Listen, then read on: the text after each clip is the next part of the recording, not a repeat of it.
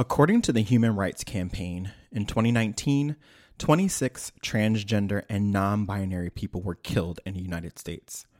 Of those 26, 91% were reportedly black women. The American Medical Association has gone so far as to call this an epidemic. AMA board member Bobby Mukkamala has said that violence against transgender people in the U.S. is on the rise, particularly impacting transgender women of color. These murders are almost certainly undercounted, as many deaths likely go uncounted due to misgendering and other errors in reporting these crimes to law enforcement. The Pride movement began as a riot, and trans women of color, like Marsha P. Johnson, have been very involved in the LGBTQ equality movement for decades. With it being Pride Month, we wanted to uplift our trans sisters and brothers by acknowledging their shared trauma. This is not acceptable. Black Lives Matter. Black trans lives matter. All black lives matter.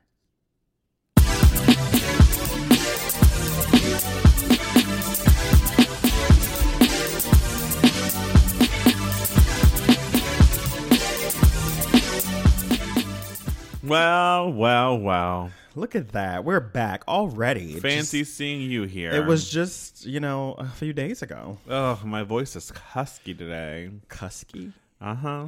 You meant husky? That's what I said. That isn't what you said. Well, I'm Jay. and I'm right. And this is He Said, He Said, the podcast that we hope continues to make you go, hmm. yes. And it's our oh, 100th episode. oh, girl. Okay, yes, it is. Our 100th episode, babe. and it's definitely not the way that we thought um, we would be presenting our 100th episode. You know, we had some ideas about things that we wanted had to do that were very different. Um, but you know, with COVID just now, you know, as far as uh, from a lockdown perspective being lifted a bit here where we are and across the nation, um, we're just here, you know, in a studio doing an episode, which happens to be our 100th episode oh, wow. amidst all of the fuckery that's happening in the world. Wow. Yeah. All right. I mean, it's the truth. Well, we want to thank you for listening to all 99 episodes and now 100 and those Yes, special ones and that we, special we ones, gave them yes. into gave them to you. You know what's crazy to think about Ray is that uh, we've been around for 2 years Mm-hmm. and that's 104 weeks Mm-hmm. and this is our 100th episode. Yeah. So we took 4 weeks off in 2 years. Let that sink in. And that's in. not even true because we had special episodes. So Let that you know, sink in. Yeah. Well, you know. Here we are, blessed and highly I mean, technically, it's been more than 104 weeks, but that's fine. Well, okay, that is fine. But we want to thank you for listening. We want to also remind you to rate, review, and subscribe to Mm-hmm. us. For us to have another 100 episodes and to reach a larger audience, we need you. So your call to action is to like, review, and subscribe to our podcast on all streaming services. He said, he said pod. We are also on all streaming platforms, or I'm sorry, social media platforms at the same handle at he said, he said pod. Thank you so much. We appreciate it. Yeah, and don't forget to tell a friend to tell a friend. We also want to um, just mention the really great feedback that we're getting from our most recent special episode, which dropped um, last week. Um, you know, we were wondering how we wanted to address everything that's going on, and um, again, we're we're very appreciative that the episode has been well received. If you haven't listened, please go back and listen. Um, it is titled Enough, and you know, it was just really a candid conversation between the two of us related to everything that's going on with police brutality, anti-black racism, um, you know, all those light topics. So please, you know, if you haven't listened, go and listen, and maybe if you have listened but haven't shared it, share it with a friend. And hopefully, it will start um, a conversation in your life with someone that you love Indeed. about what is going on and how it makes you feel. All right, so this is going to be much more of a regular episode. Um, you know, obviously being tinted by current events and what's going on. So we will start with our love it or shade it, and I think I'm going first. You are, ma'am. this week. So um, my love it is to allyship in action. So you know, I think that most people when they hear ally, um, or allyship, they have a pretty good idea of what that means. You know, you are an advocate for you know people um, who are going through some type of a struggle. Um, you stand next to them and um, you know you support them through this time. Um, but I add the in action because it's very important during this time to not just speak about it, but to be about it. Um, so you know that's the most important part of this to me. You know, anyone can claim to be a, an ally. Um, and it's very easy to say, but the proof really is in the motherfucking pudding. So you know, let's keep making like that pudding. pudding. folks. Okay, I don't like pudding either, but in this You like bread case, pudding? 'Cause Oh, you I like do- oh my God, I do love bread pudding. That's true. Nasty. You know me better than I know myself. Huh? Mm, it's been Look 13 years. so I mean, I do think that it's really great um, that so many people are kind of rethinking their place in the current anti-racism movement, but action is really the most important part of this. Um, so you know. I can say that what I'm seeing is many celebrities who are um, using their platform. A lot of celebrities that are putting their their money where them where their mouths are. Um, you know, Billie Eilish has been very vocal about everything that's going on and her allegiance to the Black Lives Listen, Movement she walking around with slime colored hair. She got to give something. you know, and she has you know many tens of millions. She was on to something though to have black roots because she had to get her hair done during quarantine. So I mean, she can't do that. She's From a, smart. she can't do that from a box. I don't know, bitch. I never had green hair. I, I didn't. That's the one color I I never had. I mean, and even some kind of, in my opinion, kind of out of left field allies that are popping up. So, like K-pop band BTS and their management company have donated one million dollars to Black Lives Movement. Clout.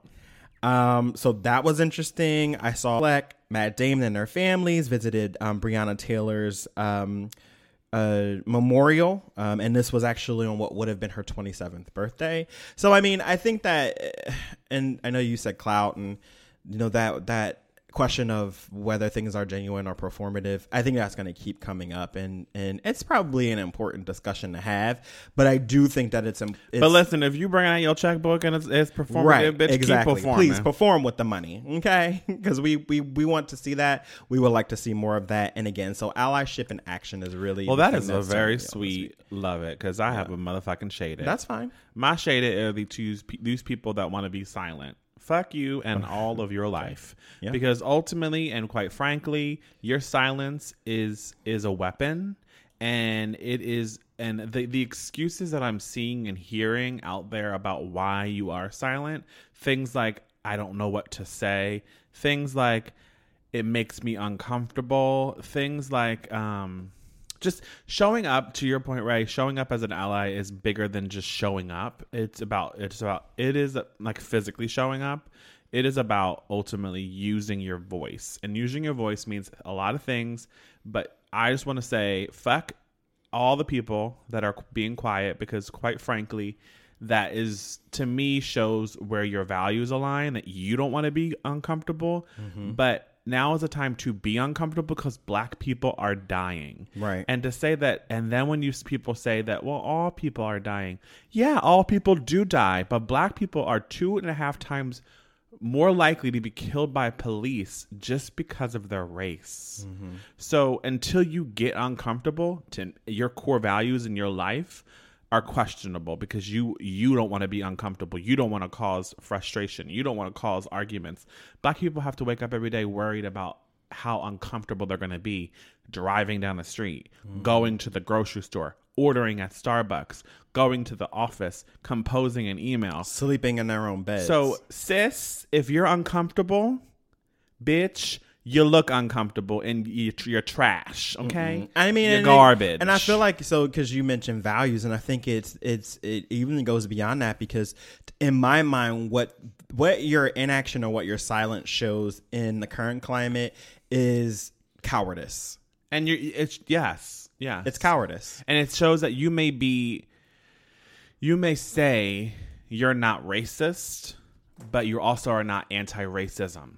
Right. And that you know, we talked about that in the the special episode we that we did where it is not sufficient, you know, or adequate for you just to be non-racist. You need to be anti-racist. In 2020, we all need to be anti-racist. We all need to be screaming that anti-racism is the way at at you know the mountaintop and teaching this to our children as well. So, And if you're out here worried about causing arguments and making people uncomfortable on your a fuck about an argument. People guess what, bitch? You are the problem because you are circled around people around in your life that are just as toxic as the people out here saying anti-black slurs, etc. So you're trash. You know what? You're garbage. You know what? And you deserve to be taken out to the, the bin, and and um, the trash truck needs to pick you up because Okay. ain't nobody got time. all honey. right, yes, You're Well, a motherfucking glad motherfucking bag, bitch. Okay, in the glad bag. All right, sure. And it's stretchy. well, Just it- like their well, it, clothes. well, it will need to be. and they love to eat at Wendy's, trash ass bitch. Um, oh my gosh, Wendy's. That is heartbreaking. And if you don't know, the Wendy's, one of the people high up, I don't know if it's the CEO or somebody, um, they give lots of money to Trump. So it's like, uh, that's one of like the the fast food restaurants that we will, you know, from time to time go and you know spend our money there. But we were all rooting for you, and now you know Wendy's is also garbage. All right. So with that, we will move on to unfiltered and unbothered. And um, you know, if you haven't noticed our little COVID updates that we have been giving, we're gonna put that on hiatus for now. We'll see what happens, um, and see how the virus, um, you know, progresses through the end of the year. or regresses. Exactly. That's what we should say. Yes, but um, so John Boyega, actually, you may Bitch, have I don't even noticed, know his name. has been trending on Twitter re- recently. Um, and if you don't know who he is, he actually is the black guy who's been playing in a lot of the Star Wars movies. He's been in the new franchise. Um, you know, he was heralded as like, oh my gosh, there, you know, as a main character who was black. He was severely underutilized, in my opinion, but. I mean, I guess at least he was there and also on the poster. Um, but in certain in certain countries, he was on the exactly. poster. well, he was on the the poster in every country, but he was a different size in different countries. Which, So, hello, anti-black racism. All right, um, but he initially Mm-hmm. Disney. tweeted on May 27th, "I really fucking hate racists." Mm. Okay, and um, over 15,000 people then flooded his responses and obviously this was a mix of um, praise and criticism and he was really like clapping back to people Oh, because he, was, he had time. He Yes. was giving us Rihanna 2019. He- I mean, really was. 2017 vibes. because one follower um, actually then debated with him and said that they had broken up with their girlfriend because she quote unquote hates whites. He then responded, I'm talking about white on black racism, the kind that has ruined the world, not caused a little breakup with your girlfriend. okay, Okay.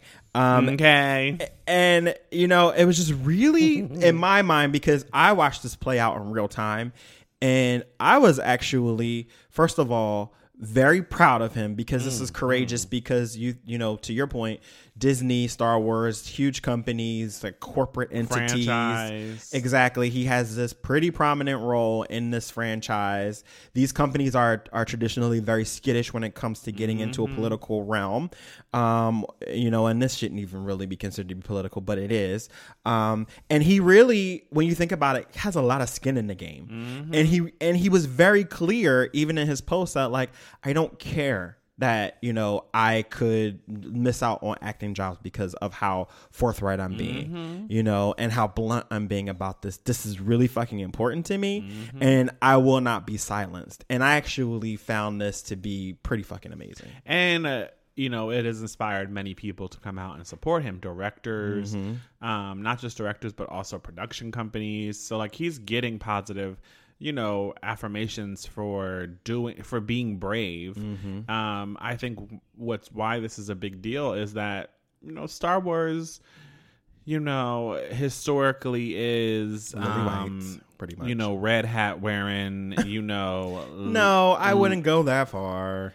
Well, I mean, listen, I wouldn't go that I'm just far. speaking my experience, so I don't know. Like, I'm just saying That is a world that nerds love. It, Okay, okay. and nerds, you nerds. know, what? Don't don't say that all nerds are Trump supporters. Not all That isn't nerds, true. but you know, Oh my gosh. Okay, I'm go just on. saying. What- Finish your thought. In my experience, Yes, in your experience. Okay, Yes. okay. I'm speaking my MAGA hat wearers. Okay. Okay. Uh-huh. Well, um, you know, I think that it was interesting to see the support of Disney specifically because Mm-hmm. to my point to the point we were making the points we were making earlier is that every country he being John would be a different size Mm-hmm. Right. even though his role was still the same. the same it's the same movie. same movie but specifically like in China God. he was much significantly smaller than he was in the US Right. so for someone like Disney, Disney to be like, "Oh yeah, but we're gonna throw millions of dollars," because they did. They Mm-hmm. they ended up making a statement, um, and they announced that they were going to five million dollars to anti-racism work. Um, they didn't outline the Who they would be timeline or donating to, yeah. but um, I find it to be interesting that they would they would then use this time to do that when they were part of the problem within the last couple of years. Right, because their marketing is what, you know, determines um, you know, how big the people will be on the poster. So I think it goes to the point we made earlier. Like it's good people showing up, even if it is for like personal gain, um, or clout, um, however you want to describe it. But ultimately, if they're going to bring out their checkbook, five million dollars is not a drop in the bucket. Like It's five million not. dollars is coins. and we will take it. But I think that you also you also should look internally and all these companies that are out here supporting and and and putting money um, towards the cause also look inward and i think that this is a call for disney hopefully and that's just one example to look inward and about how you're doing better Yeah. What's Um, your hiring look like? what does your internally? executive team look like? Right. Like how many people that are are your C-suite level and um executives like w- or your board like how many are of color? Yes. Um what is your, to your point how's your recruiting Right. efforts? What is the racial makeup of your corporation? and beyond that, you're a fucking you have you have creative control about the type of, of types of content you support. Mm-hmm. So what is the ratio of predominantly black art versus white art? right. So if you're gonna show up, don't just throw money, throw action. Right. And show I up and show the fuck out, please. And I think John, like, sh- first of all, your last name is Boyega. Like, go ahead, go ahead, girl, put that on a t-shirt. I'm buying it. Like, that just sounds like that sounds like a whole ass brand. Boyega. Okay, come on. For anyone wondering, he's British and his um, people are of Nigerian descent. And then he he actually not only was on on social media trolling these motherfucking He really people, was, and I he went to a rally it. And he spoke it. at a rally and he, did. it was pretty. Fa- I don't know if you had a chance to watch I've the seen video, some- I've seen clips. but it was powerful. And I think that what, what was I in find tears. interesting is what I find inspiring is that black people, black celebrities, people with power, and power is associated with reach in this specific particular instance. Doesn't mean they have money and they have power. They have reach. And at this point, that's what we need. We need to influence change. He, his reach, um, along with other celebrities, they're showing up at rallies and they're speaking, and th- it's being recorded. They're going on social media. So shout out to him and all of his time because he was ready. Clearly, with this COVID m- a moment, he didn't have to go do production. he was very ready. He doesn't have to do post production. He is in these in his flat making it clap. Okay. I mean, one person actually um, took umbrage to the words that he was using. So because he actually was swearing, and you know, with him being a Star Wars um, character, you know, pretty well known for that. This person said that you know they didn't want their kids to be exposed to Oh, that. okay. Your white-ass of- kids. That type Your of white-ass kids. And he was, and he basically said, "This is," and he's, I quote, "This is my own personal account. I am not here for the kids." Okay, and listen, if your kids can't handle the truth, they can't handle the heat, out the kitchen. Exactly. Because if your 10 year old is on these Instagram streets and they followed, I'm sure this is not the only account they're following. And this is probably not the first time they heard the words It's not. coming out of his mouth. If they on, their TikTok, they've heard much worse for sure. Okay, it is to the fucking radio, bitch. they heard worse. yeah. All right. So uh, clearly, we are in support and alignment of our support for Mr. John Boyega. Um, neither of us are really huge Star Wars fans, but it will be. I think it will be very interesting to watch him moving forward. To watch because I feel like he is the type of um, artist as an actor who maybe we will start to see him because he has more clout in the industry, do more things that are um, not to say that Star Wars isn't meaningful to, to some people, but things that are a little bit more meaningful in a different way. I think And that ultimately what we're going to see, and clearly just even the topics we're talking about, we're going to see change beyond the front line. We're going to see change across all aspects of our life. And that I think that we will see more black creatives being highlighted, For being sure. featured, and also being hired. and creating art that Mm-hmm. is really a testament to and um, in support of the movement that we're seeing right now.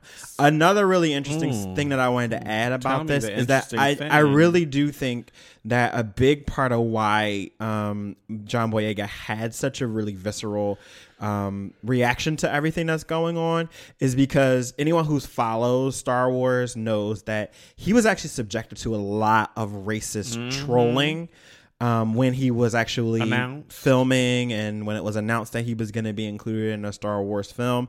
And then actually, he and um, another um, actress, um, her name was Kelly Marie Tran, she's Vietnamese American, um, they both had racial bullying that was going on um, after the filming began on, on the movie or the movies that they were in. She went so far even as to leave social media. So I think that he is having a response that, um, you know, obviously he understands, or I would assume that he understands the movement as a collective, but he also has experienced it firsthand. And most- being in the most- position that he's Most in. black people have. Yeah, no, well, I- but I mean experienced it in a different way because he's a celebrity Mm. involved in a franchise Oh, that white people have felt belongs to them. And if these white people out in these streets is getting mad about a black person being casted, y'all they in these streets They do. supporting a movie They do that has time. a motherfucking character that's six foot and is an animal that doesn't even fucking exist. he's like cousin it only like you can see his legs. like you out here in these streets worried about what what is it? Bigfoot Sasquatch. Okay, and then you over here a The robot, a Wookiee? robot with feelings. because I know you're talking about the Wookiee. I don't give a fuck about. The, and then the other one, the green one with the little, the big ears, like come Yoda? on, Yoda, girl, girl. but you're mad that there's But you're mad there's a black, and person, Asian people in it. Okay, but but okay, okay, but you'll eat cuisine that's not Caucasian It makes, with salt and pepper. It, it makes no sense. But um, what? It's speaking trash. of Speaking of representation change, at the top in a corporation. you know, Alex. i don't know how to say his last name. Ohanian. Um, oh yes, girl, Oh, that's that's good. you stuck the landing on that one. Well, listen, sometimes you gotta stick. So Reddit is this he um co-founded about 15 years ago. Uh, officially, and if you don't know who he is, that's fine. He's a white man that is married to Ser- Serena Williams. He's Mr. Serena Williams. and well, and he is Mr. Serena, Serena Williams in all the sense of the word, okay? Yes. Because she is out here making coins, and he's out here making pennies compared to her coins. um, yeah, that's what he's okay. I don't know if that's true. I think he's Um, very his net worth is forty million. Hers is two hundred million. So Oh, you tell excuse me, bitch. Yes, school me. I have facts. You better do Okay, that. I have receipts. Okay, yeah, so what's the just like you story? got edges? but what? okay? sister? I do have edges. So My he- baby hairs be laid. It's fine. He had decided to not only make a statement but also to to lead change. So he he announced this past week that he is stepping down from Reddit effective immediately Mm-hmm. um on the board and he is urging the board to hire people of co- a person of color Mm-hmm. to replace him. He realized that his his power in this movement is to um create space for people that were not represented. You know, Reddit, I have never been a Reddit fan, bitch. Mm-hmm. I have. I don't go to Reddit. I don't know Reddit. I'm not here for I Reddit. go to it sometimes if like then Google sends me there. and Reddit to me it it it's not it's it doesn't express the need in my life but Mm-hmm. um he said he he he urged him to fill it he said that he is also pledging that he will um be pledging a million dollars to Colin um any gains rather from the Reddit stock to serve the black community um really and ultimately to the chiefly to curb racial hate. He wrote on Twitter that he is also pledging a million dollars to the Colin um, campaign Know Your Rights for youth. Um, so I actually read a bunch of things around this announcement, and there was an interview I think with some news outlet. I'm I can't remember, um, but it was actually an interview with with Serena, and they were talking, and Serena said she was proud but also very surprised mm-hmm. that she didn't know this was happening until he like right before he announced Right, it's a decision that he made without her influence or because most people will be like you know he made the decision because yeah, and she made that point where she said like I did not influence this mm-hmm. decision or have any control, and he doesn't listen to me. That's. Ever. sh- I mean, I, I I'm familiar with that. Um. Okay. I'm very yeah. Yes. Uh-huh. So you know, this obviously is a big deal because he recognized his privilege, and I think that people need to realize that privilege is okay. Everyone has privilege. If you're listening to this podcast right now, you are privileged because you have a device Mm-hmm. and access to the internet to listen to a media outlet that is not um, free Mm-hmm. Like ultimately you're paying someone to listen to this. It may not be us, but you're paying someone. There's privilege there. So he allowed himself to exhaust that privilege and also know like he likely was investing his money positive positively because he's like, I'm also going to pledge a million dollars and I'll, any any sort of stock gains, I'm going to pledge that back into the community. So clearly this should be an example that you you don't have a million dollars listening to this podcast and that's fine but you may have a dollar Mm-hmm. you may have five Yeah. you may have space that you could create for someone. So cheers to him. I'm here for it. I mean, I'm I love a good um white outline. Indeed. So, uh, so uh, getting back to kind of Reddit. So, like, what Reddit is, because Oh, yeah, again, I'm not familiar with. I wasn't. I'm not that familiar with Reddit either. I don't use it often, but it is described on Wikipedia at least as an American social news aggregation, web content rating, and discussion website. Registered members submit content to the site, such as links, text posts, and images, which are then voted up or down by the other members. So it's kind of like a what do you what would you like a forum or like It's like a chat forum, I would it's say. It's very much like a chat web type space. I would Which say. I mean, um, but it's like it- AOL chat rooms, but but it is also the 19th and this is as of, of as of this month um, it ranks as the 19th most visited website in the us and in the world according to alexa internet Really? um, so i a couple of things the first would be he you know again is married to serena williams they have a child together so um, Olympia. Olympia, um, who was two and a half, is actually obviously half black. Um, and a lot of his reasoning behind doing it um, had a lot obviously. to do with her. He said that he co founded Reddit 15 years ago um, to help people find community and a sense of belonging. Um, and he said it is long overdue to do the right thing. I'm doing this for me, for my family, and for my country. Um, he said, among other things, that as a father who needs to be able to answer his black daughter when she asks, What did you do? I have resigned as a member of the Reddit board. I have urged them to fill my seat with a black candidate. Um, and then that's when he goes on to talk about the Reddit stock um, and then the $1 million for Colin Kaepernick. So while I applaud this, and I do, I applaud the intent and the intent behind it. Um, you know, I think it is an actually really bold statement. But the part that I don't really understand is intuitive. And when I say intuitive, it's because in my mind, I would think that it makes more sense to have a, to your point, and to use your term, white ally um, in such a very visible and actionable seat of power within this company. Um, so, you know, to have him there to be able to institute, um, you know, inclusivity initiatives and well, policies. just because he's stepping down from the board doesn't mean he's not going to work for the company. But I'm saying that him being a part of the board, it gives him a lot of power that now he has seated. So I'm saying that, you know, he would be able to make a lot of changes within that company sitting in the seat that he is now vacating. So it's like you leave and then, okay, you're saying, okay, board, you should do this, but you don't sit at the seat of power anymore. So I would think that whatever that process is for them to decide who the successor is going to be, they can do whatever the fuck they want. And while yes, they probably will look for someone who is a person of color or whatever because it's been so public, I still think it would have, in my mind, made more sense for him to keep his position at least in for the foreseeable future, to then create a bench within the board or within the mm-hmm. company of black people who then could take over in the future. yeah, that that's not immediate action. I think he was looking for immediate change. And it's fine. And I mean, immediate action could have been making a statement and saying, this is what I'm pledging to do, and then doing it. I mean, I just don't. I, I mean, he's still gonna work for the company, so he still will be able to help change of culture and hiring decisions and change that. The board only has but so much power. Um, with they vote for things, right? Just like any board, they vote. They're a part of decisions, but they're not leading the day to day. So he can help change such initiatives like the hiring and but as bench but as not being a member of the board, which again just it it it, it just doesn't make sense to me. to me, I think it makes all the sense, And that's fine, and we girl. we can agree to disagree on it. But I Mm. just feel like there you know is another way that this could have been done, and um, our, it'll be I we all the world will be watching to see what Reddit's next steps are. But again, I I I am struggling with seeing. I mean, if you're on a board, why why couldn't they just be like, we're going to add another person to the board? I mean, I don't know.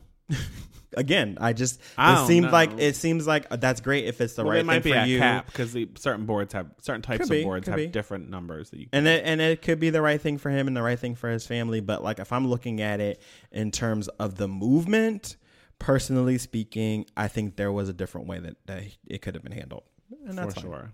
all right so speaking of a different way that something could have been handled bitch trina Diamond Princess, Diamond. Princess, okay. She seems more like the cubic zirconia girl down the way, That's as far as. I'm concerned. But that's fine if we want to, you know, call her that, which she calls herself.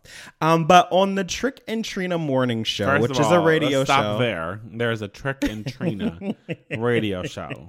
where it's Trina and Trick Daddy. Um, and they have this show. Um, you know, obviously he's billed above her, but they do this show together. Um, and I do believe it's out of Miami, which is where um, they both, I think, are from. Um, well, she proceeded to step in it Mm, step in what? last week. Okay, it just it. And not only did she step in it, but then she proceeded to track the mess all through the proverbial house with these Oh, Not the- comments. The, what? The proverbial house. Well, you know how you step in dog shit and then you don't know about it, and then you walk into the house and then No, you know you track step the in dog shit shit. And like, not "Ooh, what's that always, not always until you get into the house and then you're like, Listen, Damn, I if you in these up." streets and you step in dog shit and you don't smell it, that means you smell. and your house smells right. Mm-hmm. Okay, so uh, she was making comments about the um, you know protesting, and then you know obviously as as some you know outgrowth of that vandalism and looting that was going on in Miami. And she had some pretty interesting quotes. She said, and I quote, they need to make the curfew at 6 p.m. to 6 a.m. That's how I feel. Keep everybody off the Mm, how you streets. feel. These animals off the streets, acting like they escaped from a zoo. Lock them up at 5 p.m. so the streets can be nice and clean. Well, Trick Daddy tried to step in and he tried to offer our girl some grace. Well, not my girl, but somebody's girl. Grace is under fire. He tried to give her an opportunity to wipe the shit off before she stepped into the house. And he said, you know, we shouldn't compare looters and rioters to the people who are out here really just trying to make a change. Um, you know, it's only a handful of people who are doing the things that we are seeing that are bad. Um, and the rest of us are tired. And, you know, when the police get behind you, you're scared as a black person, and it shouldn't be that way. Well, this bitch just, she doubles down. She then says that she's not scared when she's pulled over by the police. And the reason why she's not scared is because she has her license and registration. You know what? And she has a lace front at her eyebrows. and you know what? Kaya, Kia Kaya, whatever her name It's is, my neck, my back. It's she Kaya. out in these streets, and this is the first time I watched a video. That- well, they hate each other, so you where know, she, was actually was speaking this. some truth. I was like, "Come on, Kaya, you better tell him, Trina." You know, tr- first of all, first of all, Trina, let's talk about this. Yes, let's talk about it. the um the the just in the statement, and then she came out and said she wasn't talking about the them black people. Mm-hmm, There was implication there. There were there. You implied the people protesting the movement were animals, and the people protesting are not just black people, but there are black people. So words mean things, Trina They do. They sure do. and I want you to realize that. I And you should think you before you speak. that. I know that your record sales have been dusty, but your brain cannot be musty. You need to be continually, continually um, doing brain exercises so that you do not remain dormant Yes, um, girl. thought. Yes, try the New York Times. Um, uh, what is that? The crossword puzzle. I heard that's Okay, really listen. I just want and Trina Trick Daddy, whatever his name is, Yes. Trick Love Kids. He also loves the hits. He's in these streets. Get the people because of her comments. People streamed the morning show. to hear it. Mm-hmm. People followed the morning show to to see a follow up statement. Mm-hmm. Part of this, what you know, is beneficial for their pockets because people are now are interested. Oh, to Oh, because of the drama, radio you mean, show the that no one knew that they had. So, I mean, so the first thing that went She's forty five years the old. first thing that went through my mind was woo child. The detached privilege of it all. Listen, just because you got a Bentley don't mean that you're rich. And the, the second thought that went through my head was, weren't you just in the Walmart? Was that last year or this year? yeah, this year. In the Walmart, somebody calls you, I believe, a white woman, a the nigger N-word. bitch or something like that. She said, "Get out of my face." First of all, you were in the Walmart. There's that. And Secondarily, I you were in the and I remember the black community, these animals, rallying behind Trina and saying, "Girl, we are with you. You should have tore that place at least down." these, the, at least these motherfucking protesters, um, majority speaking, um, they are in these streets and they're not they're not um destructive. She was in Walmart, bound to knock over a, a she really was. She was damn near ready to set a fire in the Walmart on the floor. She was Adele. Set fire to the rain, bitch. and it's like, and and and we supported her. We even we talked about it. we did. And we were like, "Girl, no, uh, she that woman is lucky she didn't get punched in the face." Karen does, doesn't deserve. So that Trina is a black. Karen. That bothers me a lot. And you know, this is a really good example to my mind of someone who has money. Who you know, and that's why I said the, the detached um, privilege of it all because she's reached this level of socioeconomic status. So like she's rich, she lives in a nice neighborhood, you know, and she feels like that is some type of a shield from anti-black racism, and it's girl. not. That's a fallacy. It doesn't even make sense. That's why the woman said what she said to you in the Walmart. Listen, So it's just really, really because white people don't know who Trina is. They don't. They don't. It is disappointing. Um, and I bet the majority of black folk who were pulled over also have their license and registration. There you go. So fuck that comment. That's bullshit. I have my license and registration and I still get, you know, very nervous when the cops pull me over. So it's like you are an entitled idiot, Trina. Like point blank period and then for you to have the sheer audacity to actually refer to black people who are protesting as animals because I know what you meant. Mm. And I watched the video and I heard it. And she was talking about black people. Do you, does she realize that uh, the how she acted in a Walmart, white people call her an animal? They would call her an animal. And that is that is the thing where it's like it is so disappointing to have someone like her, someone anyone who's black to come out and to actually use the same types of of evil and awful Language. and dehumanizing language that white people use to describe black people in the interest of anti-black racism. The same kind friends? of the same kind of rhetoric that the fucking president uses against black people when he Mm-hmm. calls black people thugs. So, I mean, she did come out, like you said, to your point. Um, you know, she said, "I just want to uh, to say I apologize sincerely to everybody I offended by what I said. I spoke passionately about how I felt about people destroying our community Hmm. here in Miami." She um went on to say, "You know, I'm not going to say black people are animals, but I didn't say." Hey, all of my people, I'm not talking to you. I don't even know what that means. Girl. And then she goes on to say, when we spoke to the commissioner, I said to Trick Daddy, I learned a lot more about what's really happening um, because I'm trying to get what's the solution. What is the answer to everything that is happening? It's more than just people in the streets doing whatever. It's the commissioners, it's the governor, it's the mayor, the chief of police. I had no idea Is she done of now? that, and now I'm understanding that these are the people that has to protect the cities. These are the people that you want answers from. Mm. You know you what, want Trina? change. I'm so, ba- so, so then that makes me even more pissed because you were speaking about something that you don't even understand. You know what, Trina? I'm just gonna quote one of your songs. Which is what? Here we go. Here we go again. Okay, I don't got time. My thing is, she has a platform, and I'm only here to do better. She has a platform with no sling back, and I don't have time. Speaking of not having time, Abby Lee Miller had us all the time to be canceled.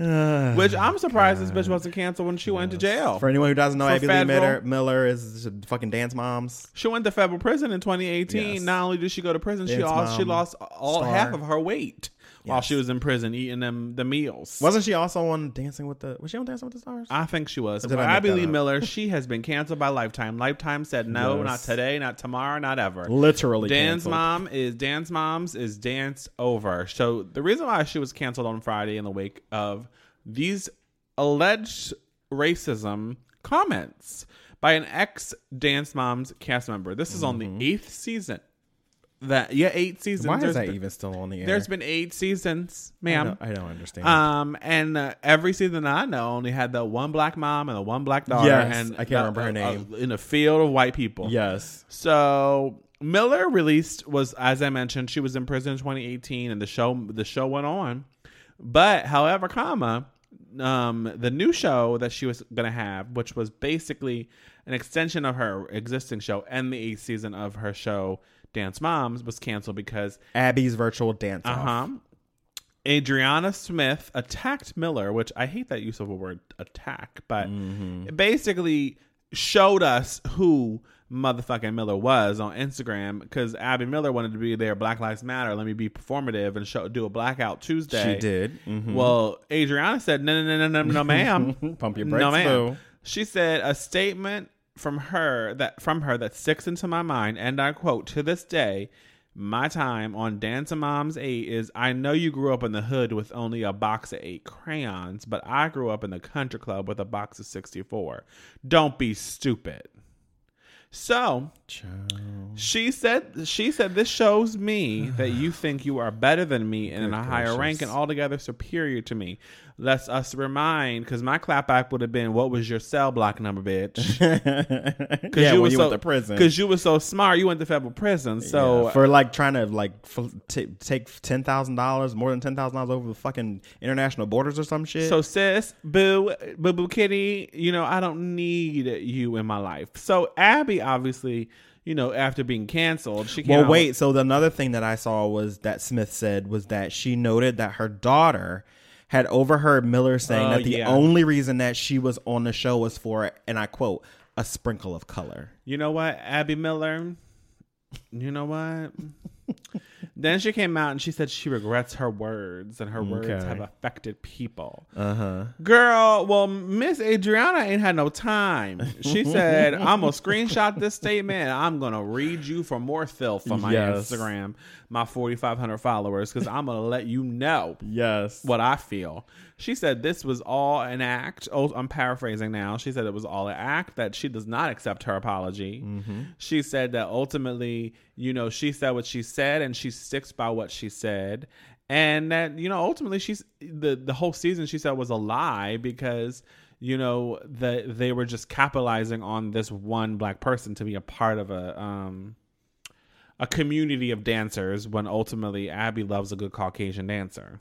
Yeah, I mean, so another dance mom's parent, Camille Bridges, accused Miller of promoting racial stereotypes. Um, and she actually told E! News that Miller tried to spin Camryn as being the poor one. And there on scholarship, she continuously put Camryn in afros. It was a traumatic experience that I wish on no one. So this is it's a pattern of behavior, uh, you know, allegedly with um, Abby. Lee Miller. Not surprising to me at all. To your point, she being Abby apologized. The same shit, you know, was harmful. It was my fault. You know, I cannot change the past and blah blah blah. Um, you know, and also to your point, Smith then came out the the first mom who had the comment said that she stands by all the other um, you know dancers and the mothers. Um, and she says that, um, you know, for anyone who uh, has been a victim of racism at the hands of Abby Lee Miller or in the industry as a whole. So, I mean, again, this bitch, to your point, she's for a criminal. And Not that all criminals are trash. no, but Abby no, is. but that's not what I'm talking about. What my point uh, as to bringing up that she's a criminal is she was convicted of a crime, went to prison, and it didn't hurt her brand at all. She was able to come out and to go right back to doing what she was doing before. She was going. She went right back to doing she her reality show. bypass while she was in prison. And it was fine. And it was like, oh yeah, she went to jail and it's fine. That is privilege. That is like a blatant example of privilege and privilege within the entertainment industry. You know because who if she was a person who- of color, she would not have been able to just jump right back in without skipping a beat. this is no shade, but you know what else is privileged? You know why else she is privileged? Mm-hmm. Her ankles. yeah. Yeah, because I'm- she can stand and not fall. Because that's a whole lot of woman with a whole lot of You shit. know what? We are head. not gonna fat shame Shit, her. no, but she got a lot of shit in her head. So but- shit sometimes is heavier than not shit. But I am glad that they called her out, and I'm glad that she see that she is actually being held accountable I- with, listen. you know, basically being fired from the network, not going to be moving forward. I think they may still do Dance Moms, but with a different person because they had to replace her when she was in prison too. So they probably will just do they should just bring what's his name from Drag Race. but I mean, I just my thing is I don't want to see her, and I really don't want to see her pretending to choreograph on any shows in the future. Listen, I don't And know. that's not fat choreo- shaming, Listen, she she is a really just- good. I'm just saying She does really good things with ribbons. no, her assistant does really good things with the ribbons. Because listen, I don't know what kind of plie she doing. All right, and speaking of networks, but in this case, networks not doing the right thing. Um, so Gabrielle Union, we've talked about her. We've talked about her um, really negative experience that she's had with NBC Universal, um, which is a parent company to NBC. Which um, you know NBC is home to the show that she was on. That where she's saying that she experienced, uh, you know, racial discrimination. The show being America's Got Talent. Well, she has actually filed a discrimination complaint um, this past week, claiming she was threatened by an NBC executive and fired from AGT because she attempted to report it. Um, and this would have been both um, you know, kind of really clear anti-black racism and sexism, you know, on the set allegedly. Um, so in this complaint, um, and this was filed in California with the Department of Fair Employment and Housing. She alleges she was threatened through her agent in February by NBC Entertainment chairman Paul Telegdy in an attempt to prevent her from filing a lawsuit against the company.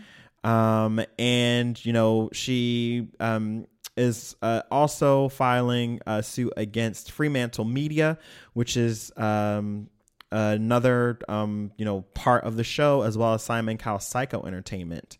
So this is really interesting because I think that um, Gabrielle has really kind of drawn a line in the sand and said, you know what? Not only am I not going to put up with this, but I'm actually going to fight. And look at all the well, just step back. Look at all the people that have left America's Got Talent since it's got on, and it's been all the people of color, mm-hmm. majority people of color, and then they've been replaced by other people of color. Right. Oh, I saw Sofia Vergara is like Uh, first of all, I'm not watching One of America's Got. Talent. I don't like that show either. but Usually, it's people that are collecting Social Security and their 401k. we're definitely so- not the demographic for that. But what I can say is that her husband, Gabrielle's husband, um, Dwyane, he, He said that rides. once.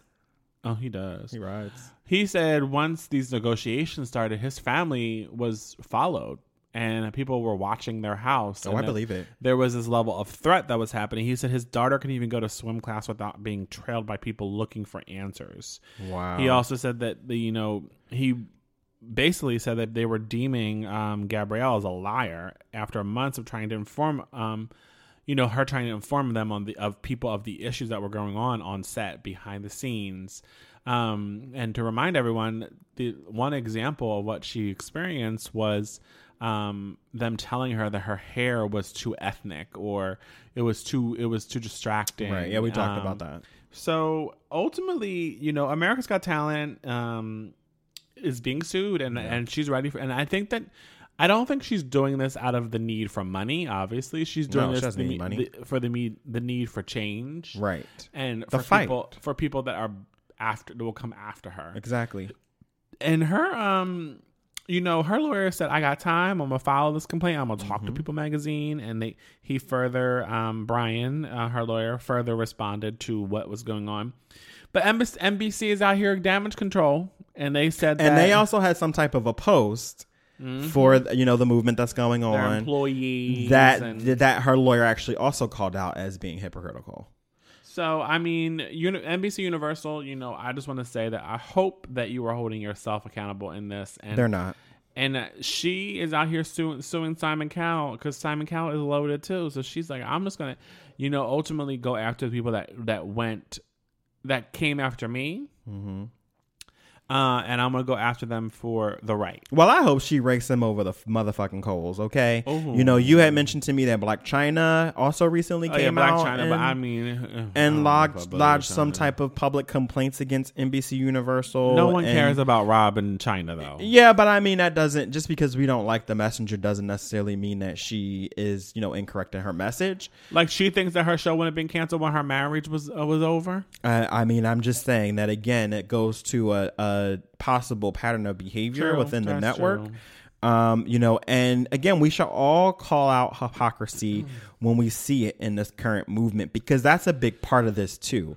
It's not just people not saying anything, um, you know, not using their platform or their power. It's not just people who, you know, are just being performative and trying to take advantage of this movement for clout. It's also bad actors who, in practice, do something completely opposite to the message that they're trying to send during this time, which is even worse because it's like you're saying one thing, but behind the scenes, you're doing something completely different.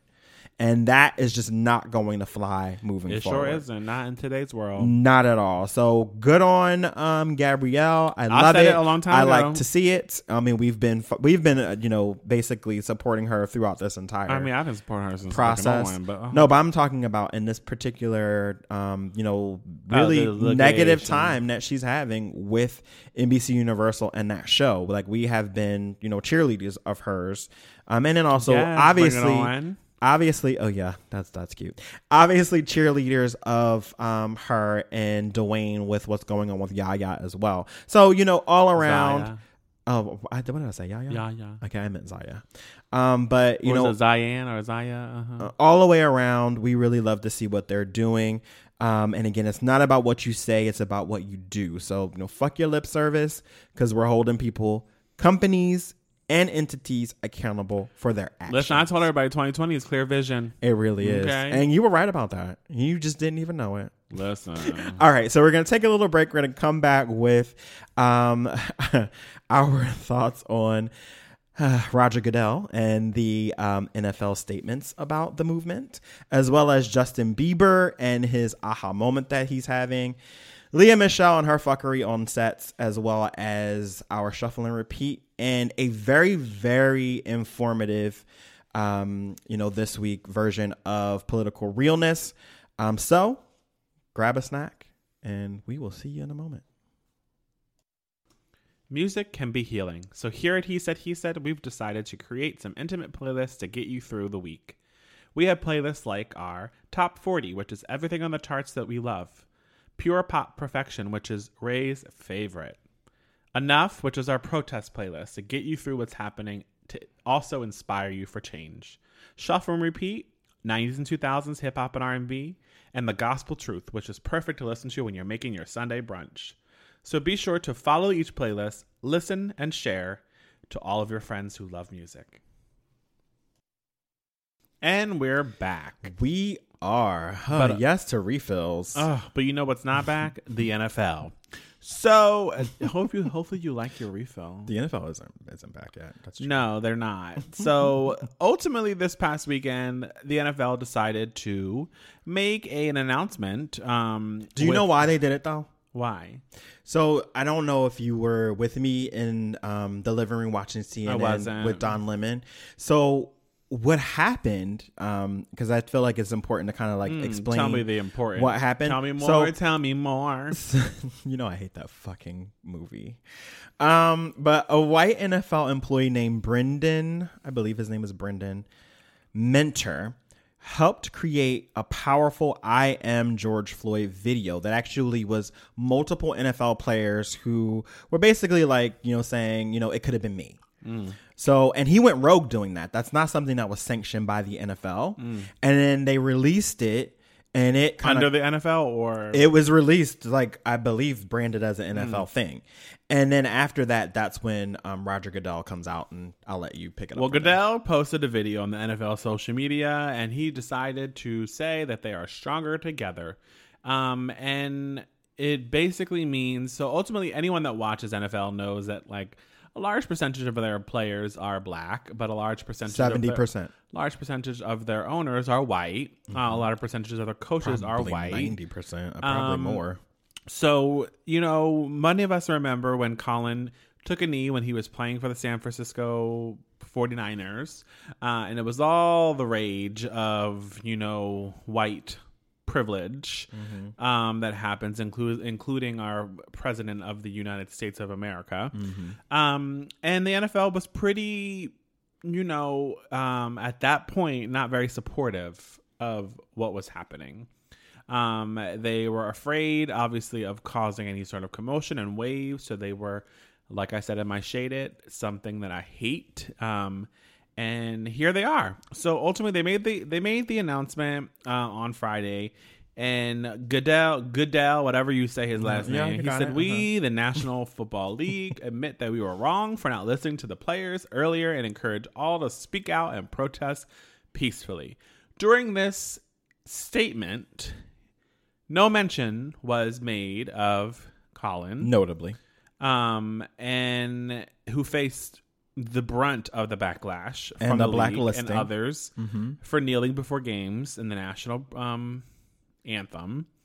Ultimately, what I feel like this is, and I think that we and I talked about this over off mic, is this. Although it, it might be credited to this video that was done rogue, I also think that it has been, you know, visibly we see the partnership with Jay Z. I think Jay Z likely had some sort of influence on change as well.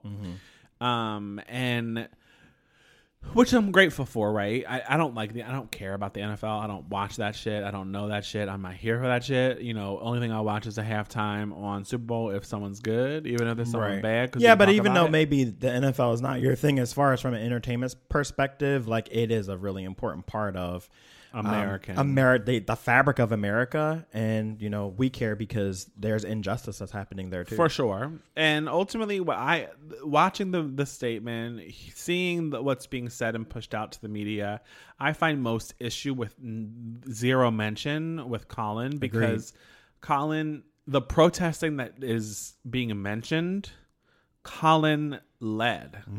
So in a very peaceful way. so to say that to say that you were wrong and that you encourage them to protest, but also since 2017, this man has not had a job. That's three years. Granted, he's been busy, booked, blessed, and busy, but he has not done the sport that he loves because he's could, could not. And and most notably, recently, he wasn't even able to get scouts to look at him when they were coming because of all that that happened with you know um, where they were needed to go, etc. We talked about on the pod. Mm-hmm. So ultimately, I feel like the NFL, although it feels late, I want to acknowledge that at least they said something. What I'm in, what is what is the national anthem going to look like when if we have a football season mm-hmm. and Which I'm sure all will. of the prayer, players are kneeling. Mm-hmm. What is going to be the reaction Mm-hmm. in in the stadium? Do you think? Do you think that we're going to see a lot more players I actually do it? Okay, I do. I agree. because I think, I agree. especially white, yeah, I think we're going to see a lot. I more think we'll see both. And I think we will. Yeah. And I think what will be most telling is if all of them do, and then including the coaches.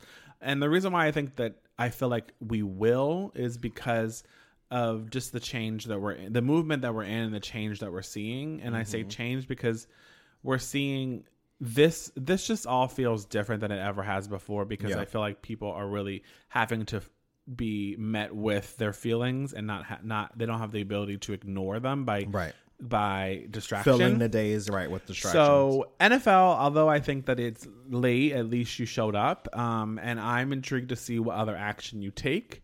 Um, Donald Trump obviously had a lot of things to say, as he uh, does about everything. He's been he tweeted some subtweets about what should and what could and what will, what shan't, and uh, he was obviously in his bunker during these tweets. So yes, bunker bitch. he you know there's no telling what he was watching probably probably law and order because he's been doing a lot of tweeting about that he you know loves law and order suv Uh uh Um, SVU bitch. SVU. suv for him um so ultimately i think like what are your feelings on Yeah. So I got lots of feelings about this. oh god Um, and another part of the NFL statement um, was we the NFL believe Black Lives Matter.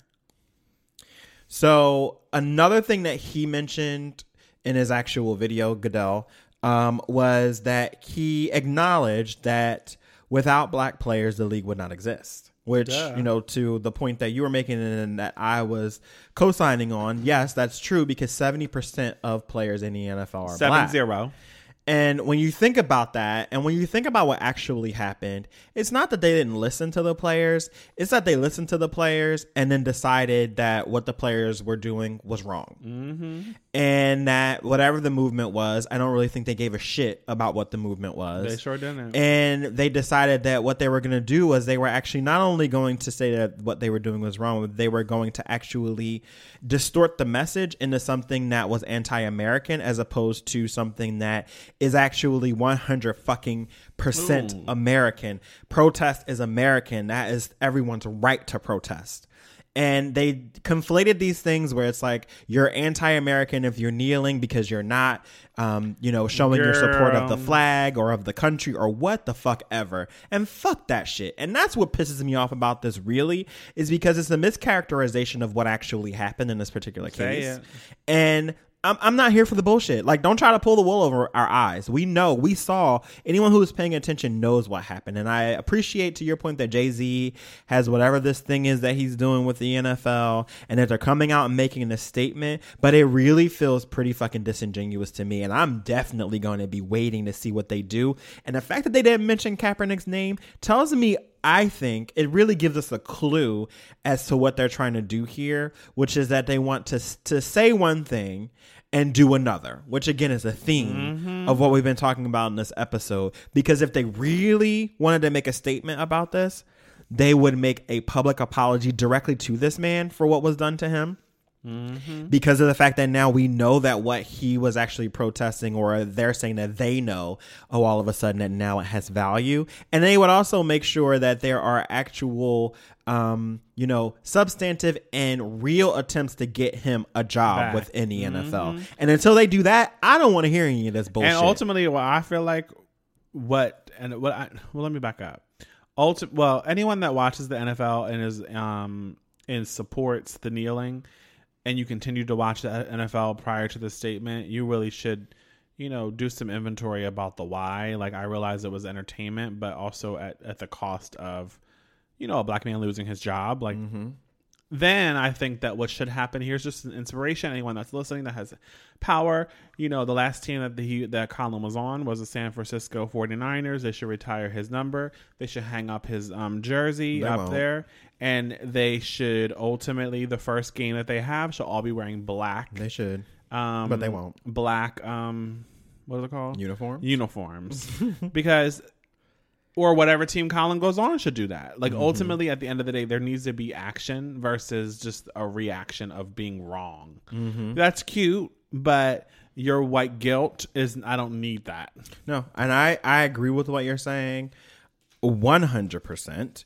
Um, and I think that when you think about it, and and you made a good point earlier where you were talking about okay, you know, this kind of dichotomy between the fact that um, while um, you know, like I've been saying, seventy percent of the players are black that most of the owners not don't have the actual percentage but most of the owners are white. Not only are most of them white but a lot of them are trump supporters and they give actively to trump's um, you know campaign and i'm sure they'll be giving to his reelection campaign and they probably already have given to it. Um, and we've talked about our feelings about the nfl and football and how it feels like the modern day kind of like slave, slavery and there's a slave trade and all these things. So you know again, I agree with you. I don't want to hear anything from them besides, um, I really don't even want to hear anything from them. I want to see action. And, you know, uh, it seems convenient. They see that the winds are blowing in a certain way and they needed to come out and make a statement. That video probably was just kind of like the thing that pushed them over the edge. Uh-huh. And the proof, again, will be in what we see. The pudding. and Just like you said. and I'm going to tell you, you know, you're saying that you were wrong and that, you know, there's a better way forward. So show us what the re- the right response Listen, looks follow like. the yellow big row, bitch. I want to see what the Bippity right bill. response looks like. I want to see it. We're all waiting. oh, Excuse me. All right. So speaking of someone else who abrupt- we're all decided waiting. that they want that they wanted to atone for previous sins, Justin Bieber has made some very direct and um, promising, in my opinion. This is my opinion. Uh, statements about um, his relationship to black culture. Okay. So um, he posted to his, and let's be clear, 138.3 million Instagram followers the following I am inspired by black culture. I have benefited off of black culture. My style, how I sing, dance, perform, and my fashion have all been influenced and inspired by black culture.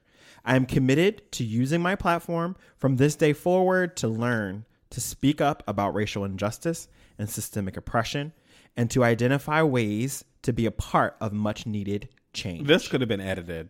There was some duplication of of thought and lots of ends. Okay, so, uh, speak about it. I want to know what you think about this. Because we've talked about Justin Uh, Bieber, we've talked Bieber's- about him using the, we've talked about him using the N word on video. We've talked about all those things. So, what do you think about it? this felt to me it felt like a statement that was self-serving to me what i needed was someone to to acknowledge where they were wrong and benefiting off of black culture is one thing but also um you know using racial slur like he did, i feel like this was an opportunity for him to address it all You better say it. And I feel like he, this here felt like it was me, me, me mm-hmm. versus I was wrong, mm-hmm. and here's why I was wrong. Right. Because being inspired by black culture, then you go on and you say all the benefits of why, like of that you've that you've gained from being inspired, and then say that oh, by the way, mm-hmm. I'm committed Right. to using my platform when that's cute but again it feels like you have a platform with no sling back. And i think that you need to just realize justin that it's cute that you are inspired and you've benefited but now your commitment goes beyond your words and you need and you should and you have to acknowledge your past which i feel like he has not uh, directly um, done that at least up to this point. And i think this was an opportunity for him to do such. So I agree. And um, you know what? Th- what I'm getting from this is an acknowledgement of appropriation, without an atonement for previous, um, you know, overt anti-black behavior. exactly So that's the problem that I kind of have with this. Um, uh, while also, again, as I said in the opening, um, I acknowledge that it is certainly a step in the right direction, and I love to see someone with so with such a huge platform. Because let me be clear, in 2020, the platforms that these celebrities have are more vast and more reach. expansive mm-hmm. than they have ever been. They can reach people who live in a town that literally has no black people. So I don't want to diminish that, and I think that is really important for people who have these, you know, very um, expansive platforms to use them for this type of, um, you know, acknowledgement of what's going on in the world, and also a pledge to do better. But again, I need to see. I and I, I feel like I'm beating a dead horse, but I got to see action behind this, and I'll be waiting to see what happens. I love, you know, that uh, you know he's had this kind of like aha moment. It seems like all of a sudden um, about racial injustice, um, but he is one of the people who, kind of like the NFL, is starting at a deficit. So it's like he's not starting at zero for me because when he's on video using the N word and you know talking about killing black people and and you know saying nigger like saying nigger with and and I'm and I'm saying this um because this is the way that he said it with a hard er that means that you're already starting at a negative number. I don't know what that number is. Let's just say it's negative 100. Instead of you starting at a baseline of, okay, zero, you never said anything and you never use your platform for any good, you actually are starting at a negative number because you've actively participated in anti black behavior. uh-huh. And appropriating two of your openers for a tour that's been postponed obviously because of covid are black people.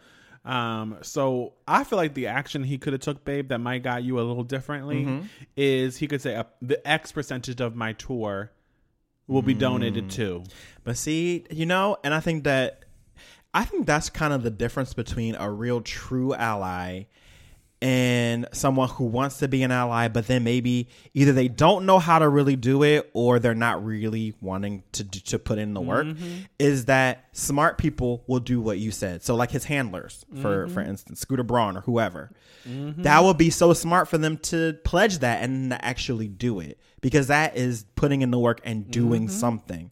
So I think that that's a great idea that you have. Not that you know he'll ever hear it, but that would have. I Well, girl, agree with y'all you. could DM him this episode, and there's a little ex. Uh, you know, he got time. I agree with you that he's that- on PowerPoint creating that, slides for that his would Instagram. have that would have been a much much um uh better statement for him to make than this one. no, which but now more he's in. Idaho, fucking RVing because he was he was quarantined in Canada, and then now he's they rented an RV. And they're gonna RV across the nation because he got time. So He, got, time and money. He got time to listen to this episode too. But he's the kind of person where, you know, again, because he's starting with this deficit because of his past behavior, I have to come in with a strong side eye, like the type of side eye that gives you a headache. Mm, I, I just just be- to that. just because I you know it's gonna take a lot more than this statement than the apology that we got before for me to really think that this is someone who wants to change. And I'll say for now it's a good start, but it's just that it's just a good start. you know who's not having a good start to 2020? Who's not Lea Michele. even though the, even though we're in June, she's not having a good middle of 2020. She's not having a good middle. We thought the beginning was rough. Now she has a middle rough, bitch. Uh, And she's about to give birth this year. She I don't have an end rough. She's got a lot going on. 2020 is a year of change for her. Well, Lea really Michele is. was in these headlines, and not because she has a new show coming out or she has an album, but she is in these headlines because she is apparently and allegedly trash, garbage, and really difficult to work with. So this past week, there has been there was a Twitter feed that um, was going a thread that was going down, and I'm talking about people that worked with Lea on Glee Mm-hmm. came and were ready, sipping tea and giving us the news. Mm-hmm. and So, not even just Glee. That just started it, and then Yeah. all these other people who worked with her on different projects. the chimed in. mayor and Yes. you know, Spring Awakening. Yes. Like she's obviously done a lot. So Yes. there are a lot of people saying that she's really difficult to work with. Um, and ultimately has caused trauma for people because they have made the work environment difficult. The Mm-hmm. one person who I don't have their name written down, what that started all of this, Samantha Ware. she was She is black. Mm-hmm. She's black and she was on Glee and she said, I'm paraphrasing ultimately. I have the quote. Oh. Remember when you made my first television gig a living hell? Because I'll never forget. I believe you told everyone that if you had the opportunity, you would shit in my wig, amongst other traumatic microaggressions that made me question a career in Hollywood. Not shit in the wig. Like I wish somebody would. Listen, I would have spit in her motherfucking tea. Um, she would have had saliva in her throat. And this again, I mean, there's another thing that's going on in this episode, which is that you have these people, entities, companies who are wanting to be a part of this movement and post about it. And then as soon as someone who feels like they've been wronged by them gets wind of it, they're like, hold on, bitch. "Hold up, So after she was trying to be a part of, you know, the I think it was probably the Blackout Tuesday, Mm-hmm. that's when Samantha came out and said, girl, no, don't do that. Samantha said, "Not on my time." Don't Lea Michele, you know, to me, I always felt that she there was something about her I that agree.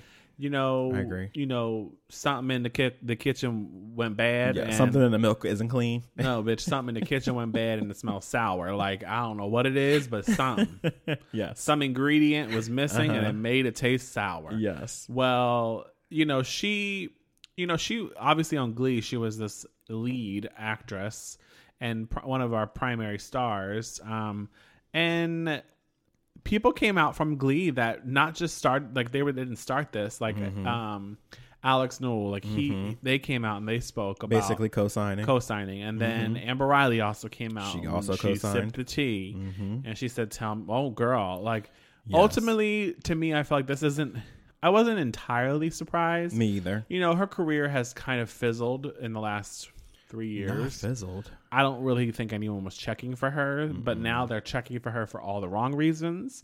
Um, and like Amber Riley said on her most recent interview with one of these bloggers, she said, "You know, I wish her well. She's giving birth this year. I wish her well." That was the one thing I have to say that I think that, um, in my opinion, sometimes we think everything has to be all one way or another way. So it's either black or white, mm-hmm. and there's no room for nuance. And I'd say that for me, even though personally I think that people are clearly well within their right to you know come out with their experiences and to bring to her attention that you know hey you've you've been involved in this behavior that has been very negative and has affected me affected me in a negative way. But i also think that the fact that she is actually pregnant she's expecting mm-hmm. that kind of stress cannot be good for her. So it's like uh, there's there's there's both these things can be true. It's like i can say girl you were hard that's horrible that you you felt like you treated people that you were better than them just because you have top billing or whatever on whatever projects that you've been working on but then it's also like well let's hope that she's learned something and that She the hasn't. stress is not going to you know cause her some type of re- real difficulty related to her pregnancy Because listen, HelloFresh said goodbye. they did. That's important. She had some type of uh, um, you know, endorsement with HelloFresh. I'm, I'm not familiar. I haven't Mm-hmm. commercial. She was in commercials. oh, I hadn't seen that, but they're they dropped that. I her. mean- they dropped her ass like a hot potato. And the other thing is, I think that um, by many accounts, there's there seems to be pushback related to this assertion that she may be racist or like transphobia or any of that. It's just more of like she's just a bitch, and that she believes her own press and she is she involves herself um, and perpetrates mean girl behavior. Mm, Duh. which is a little bit different and which is kind of funny because she played the nerd on the show but then like she actually in real life is a mean girl. Um but yeah so uh, this has all been really interesting to me. Um again anthropologically because it's just another study in this whole concept of people not being self-aware and people you know because maybe she meant what she said about wanting to be a part of the movement as far as george floyd is concerned and everything that's going on with racial injustice but then it took someone else to call her out on her own behavior to make her look inward which we've been talking about that. And we talked about that um you know in the special episode that we did where it's like this is a time where people do need to be introspective Okay. and they need to look into themselves and they need to interrogate their own behavior that may be um, uh, not as positive or as helpful as they as they may think that it is. So you know, I wish her well. I'm gonna say that, and I do hope that you know she learns in this case. Bless that- her heart. that that actions have consequences and you know again considering the fact that she's pregnant i really hope that she takes this learning takes this time to actually realize that you know she has done something wrong and that she teaches her child which is even more important that she teaches her child to be and to do better so that's what Girl, bye. Well, that, my friend, is unfiltered Yes. unbothered. Let's move into shuffle. there was a lot there was a lot this week Oh. So, right, you're up first. I am okay. So this was a, a, a little bit of a revelation for me, and um, it is Ro James. He released a, a full album. It's called Mantic. Uh, several of the songs we've already heard. They've been out for a while, um, but I firmly went into this Mm. Expecting not to like this album. Oh. Um, you know, I like some of Ro James things. Some other things leave me a little cold. But I have to say, um, I did get a chance to listen um, to most of the album. I didn't listen to the whole thing. I'm gonna be honest. Um, but I did listen to most of it, and I actually liked it. I actually appreciated the sexual frankness that was Oh, you're employed nasty. um, in a lot of the tracks. I have to You're say, nasty hoe. it's nothing nasty about it. Sex is very natural. You know, most of us do it. And if you're lucky, you're doing it well and doing it often enough to satisfy Oh. you. Um, but um, I'd have to say, okay, so my favorite tracks are Powder Room intro, which is cute because it's stylized. Intro is I N T and then capital R O. Hmm, You see what he did there? Um, Touchy Feely, I like. And um, Last Time, as well as Rose. Those are my favorite. So. Those are my favorite, my favorite tracks, and it's it, this is on repeat, which I can't I can't believe Oh. I'm saying that, but it's on repeat. Well, I would say that this is his sophomore album. There Mm-hmm. are a lot of discussion in the industry about what was he going to be able to do because his debut was pretty like he had some really strong um, performances Mm-hmm. um, on there, and it you know it was recognized by a lot of people. So I would say that overall the singles have been like there's he's released prior to this album he's released like singles Mm-hmm. and it gave us an idea of what the the what the sound was going to be Right. um, but I'd say the overall package of the album is much stronger than just these sound bites of singles. you know, I enjoyed the moodiness, the darkness. It is very moody. Um, you know, Gives me Prince vibes. there's some heavy like conversation that happens like in the song excuse me um but i think that overall like it it's I, i'm gonna say it's repeat as well some of the songs that i enjoyed was too much excuse me rose um obviously we talked about plan b so i think that um this is a, a really great um example of new age r&b Mm-hmm. that um you should listen to and roe is performing in such way so Yeah. cheers to that Yeah, we saw, didn't we see him? Did he At open Essence. for? Oh, okay. I thought he opened for someone. Um, no not to my knowledge yeah. Why did I think he opened for like Jessie J or somebody? oh he did Yeah. No, he's actually a really good oh performer. it was jessie j He's super charismatic. Um, he is really kind of like sexy.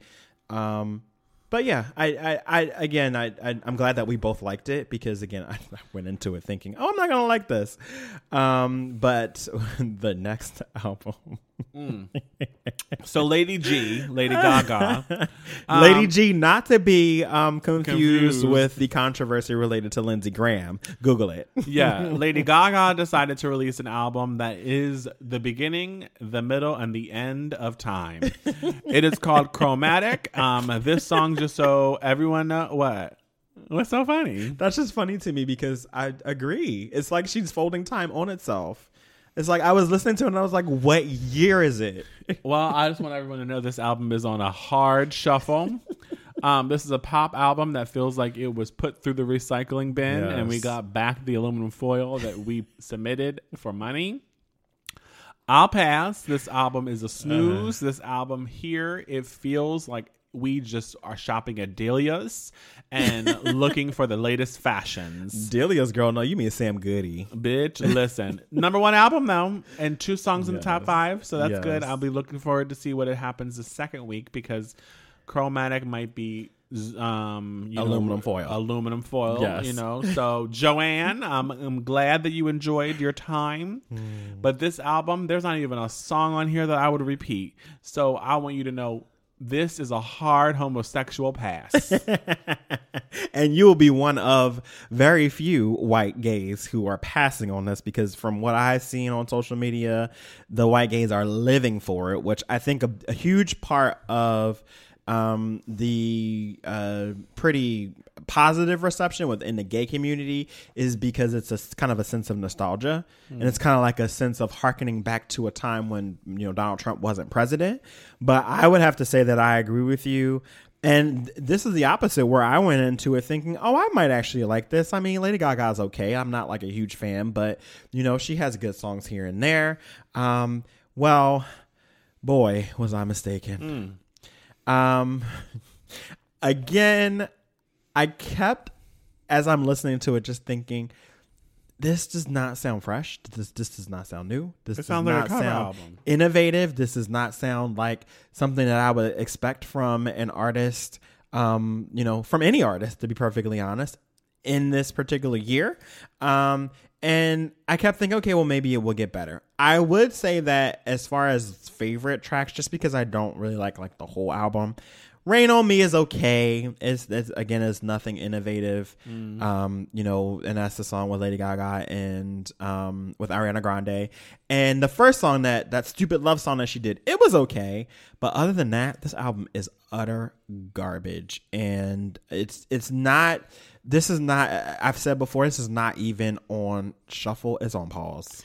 Bitch, It's on pause, never to be revisited. Listen, I just don't even need her. I don't need her. I don't see her. I'm not here for her. Okay, well, someone we I think are both here for. We haven't really talked about it, but Teamarrr, who, if you don't know, Teamarrr is um, a fairly new artist. She actually had I don't know if it was an EP. She had a lot, you know, a few songs that were out already.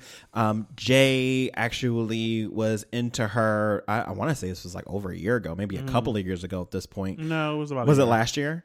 Um, with her songs that she had that were kind of making the rounds. Well, she's more recently we've talked about her hooking up with um, Issa Rae and Issa Rae's Raedio, um, which is a label. Um, and uh, her album is actually called Before I Spill Myself, um, which is pretty cute, you know, Teamarrr. Um, and I had a moment to listen, and I have to say I'm obsessed. So I already was, well, but let me go back. When Tell me. Jay actually brought her to my attention before with her songs that she already had out, I listened to them. I was like, oh, that's cute. You know, and I just I put her in the cute category. But her more recent music I've really been into, and after listening to the album and the project itself, I'm obsessed. Mm. Kudos to her. She is the shit. I'm gonna tell you again. There's a sexual frankness that is, you know, a thread throughout this particular you need- album You need to take a nap. that had I'm gonna tell you it draws me in, and then it's not just a sexual frankness, but it's that sexual frankness coupled with very very um, great songwriting and lyricism. So you know my fave tracks are "Chasing Amy." Um, doing it wrong, which was pretty hilarious because it's basically like she's, you know, they're fucking and she's telling him that he's doing it wrong and she's trying to tell him how to do it right. Um, and one job. So those are my favorites. This is on repeat. And when I say on repeat, I mean like on repeat, like over and over again. You are nasty this week. So, overall, I feel like this was a really great introduction to her, her as an artist. People that are just starting to discover her. You know, Hoary Heart, I really enjoyed when I heard it about Yes, a year ago. of the first one. Kinda Love is another song I really like it with D Smoke. Tick with Sir. I'm that with Rapsody. She had really solid um, features on this this new this body of work. Obviously, all the singles I enjoy. She also worked with some people, some female producers, um, and many of them are new. Um, Issa Rae was an executive producer on every track. Nice. Um, so Wait, I- even the tracks that were already out? mm-hmm.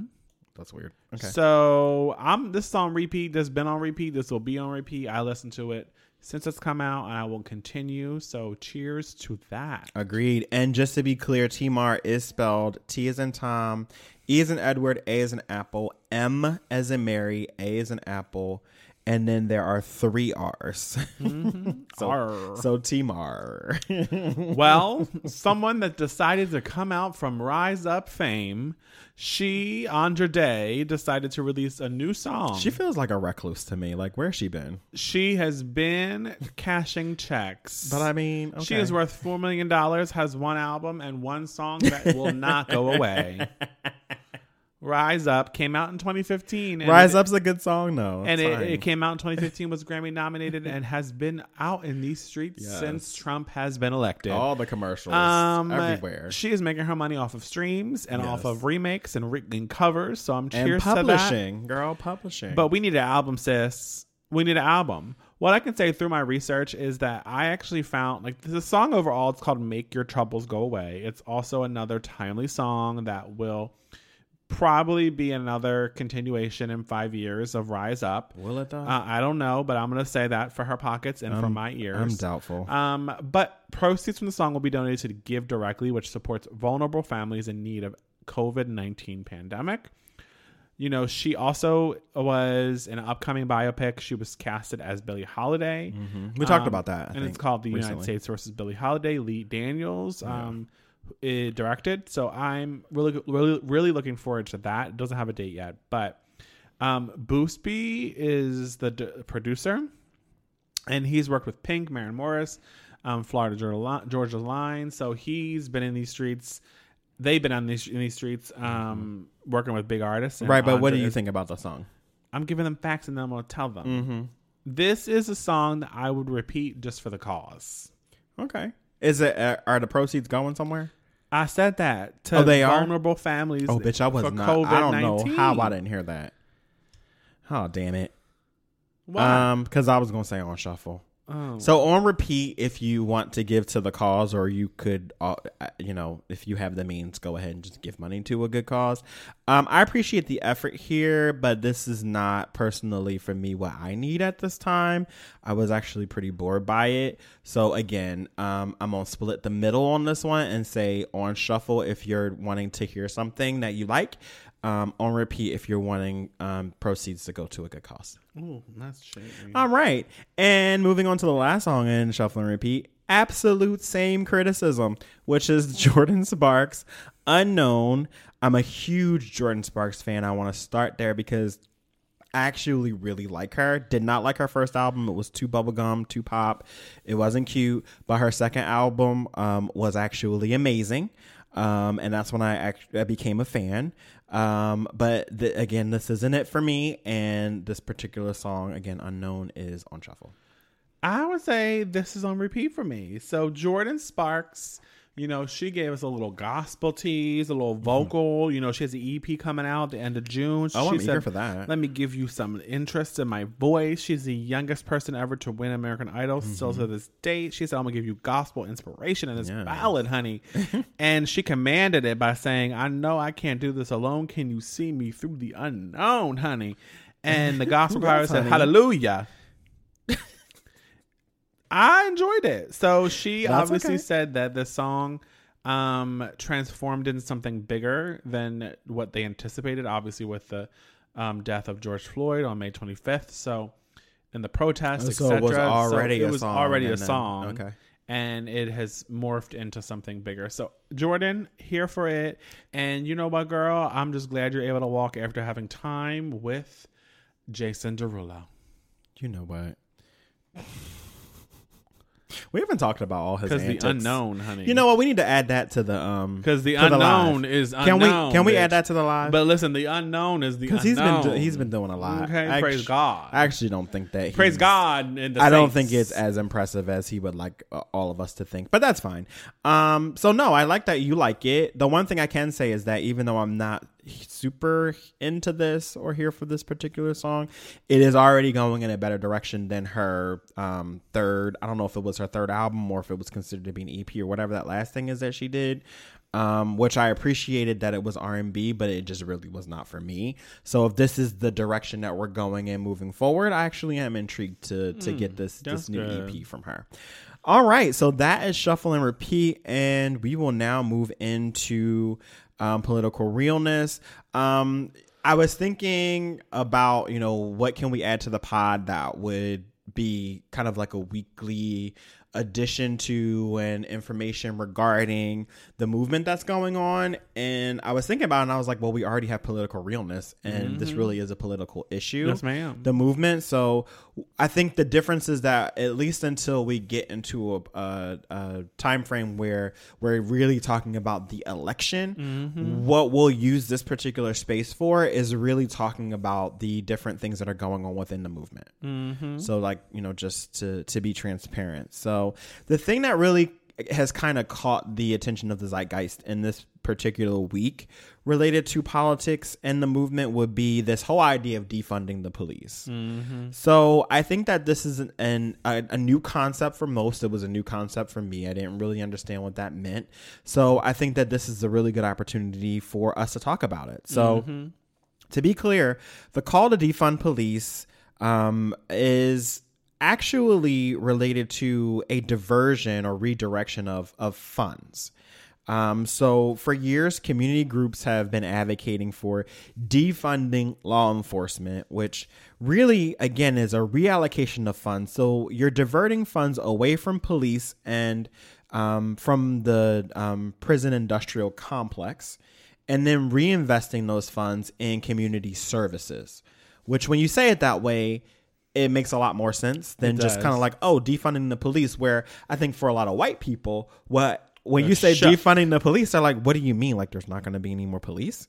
How will we be safe? Who will be policing the streets? Who will save me from the big, ba- big bad black people? Okay, so that is not what defunding the police actually means. It really is a reallocation of resources um, the police from will still be funded. they will be, um, but just not to the level and degree that they are um, in the current climate.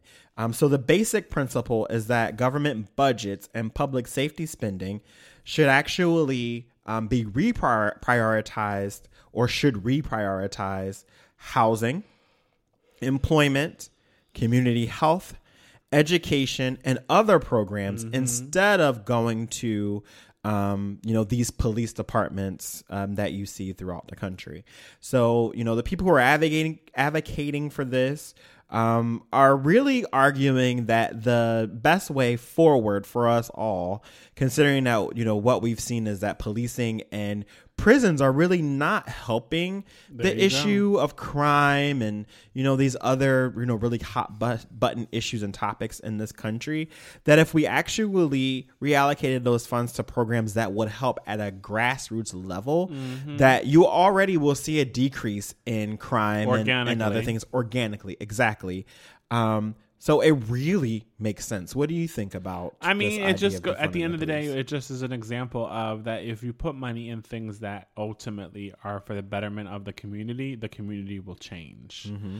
And, and like education, access, healthcare, all of these things are important, and many people take them for granted, especially in communities that are more more affluent. Say it. So if you if you have more money in communities that are not, um, simple things like a grocery store will will be allow for peop- the community to be healthy, to be safe, and we cannot enforce police, or we cannot believe we cannot continue to think police is is our gateway to safety.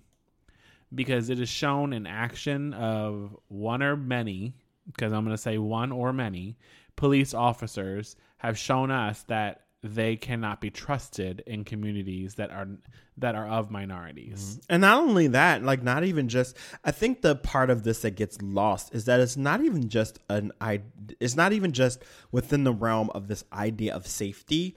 It it what the conversation that we should be having is about access. yeah there's psychological safety Yeah, there- there should be a there should be a conversation about access within communities that have been disenfranchised because the reason that you have crime in you know the hood because that's how we always want to refer to it or the ghetto is because these are communities that have been left behind. These are communities that don't have access to your point to quality food um, through grocery stores. These are neighborhoods that don't have access to quality health care because they don't have urgent care facilities that you can just pop into whenever you want or doctors' offices. These are communities that don't have access to basic human needs. Mm-hmm. And then when you have a community that has been left behind, then yes, you are going to see more crime in that particular area. Exactly. And it's just, it, it, it baffles my mind when people,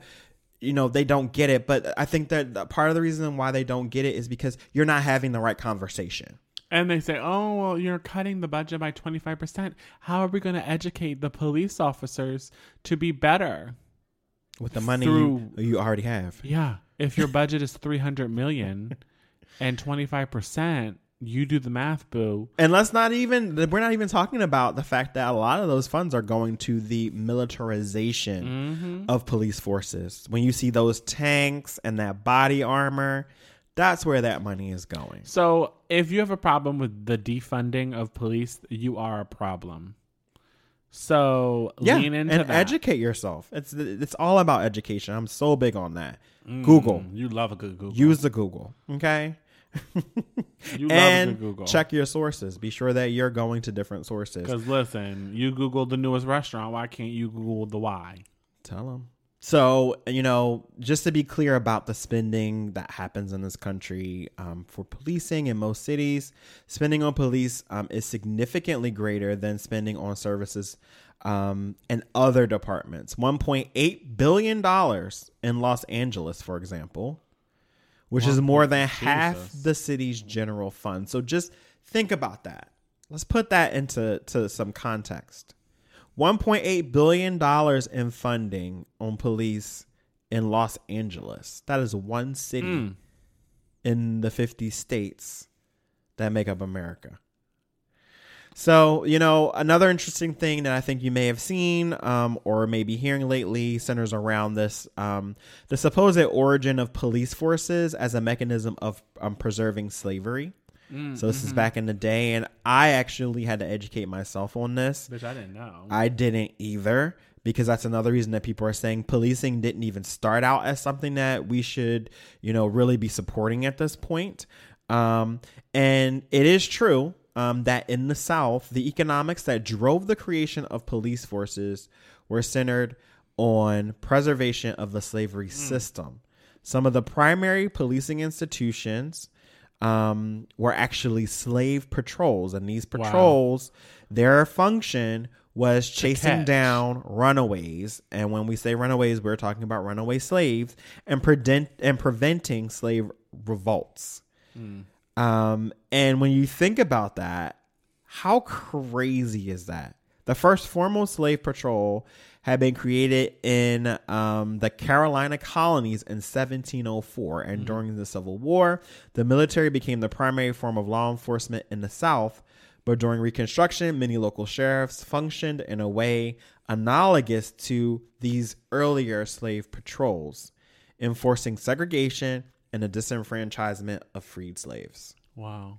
So, you know, it's just an Ooh, interesting. the history of it all. Yeah, and you know, I talked about, you know, again, I, I keep bringing it up. If you haven't listened, go and go out and listen to our special episode enough, um, because historical context matters. Historical context is extremely important. Historical context is what prevents us from Repeating. repeating the mistakes History. of the past. Okay. Mistakes, not just history, but mistakes of the past.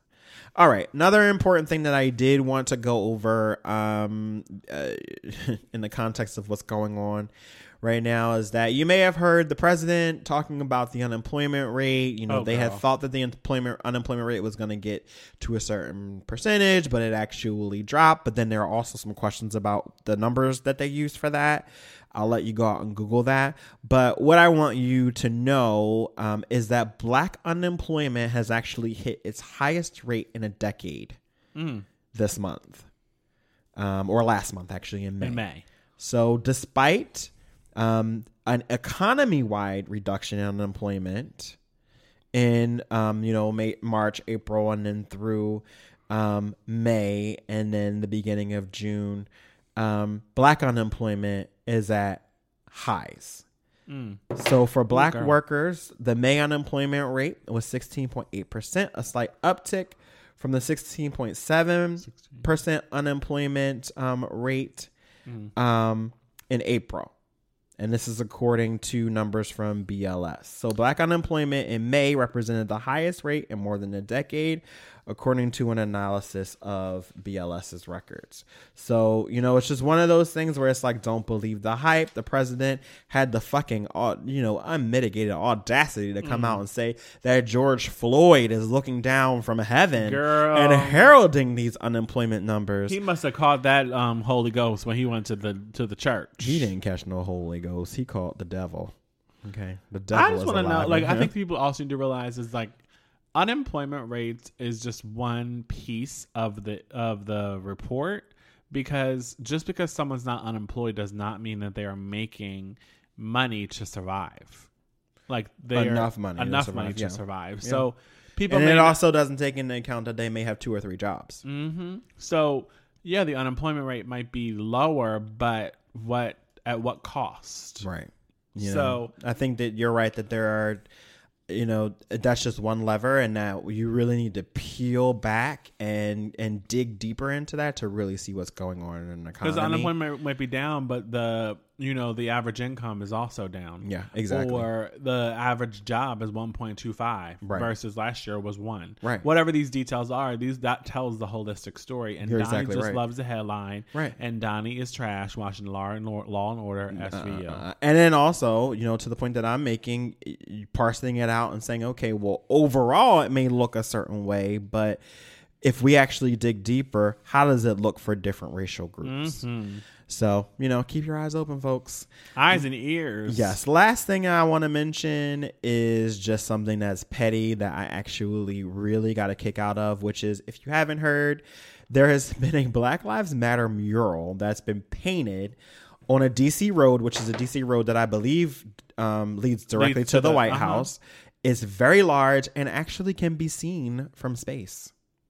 So Planet Labs, their images clearly show that this bright yellow message of Black Lives Matter, um, again, is actually um, visible from space. So Yes. the mayor Muriel Browser or Bowser, I'm sorry, commissioned the mural, which spans two blocks of 16th Street as protests across the nation and the globe continue. Um, you know, and they've also taken, I think, a section of the street and renamed it Black Lives Matter Plaza Yes.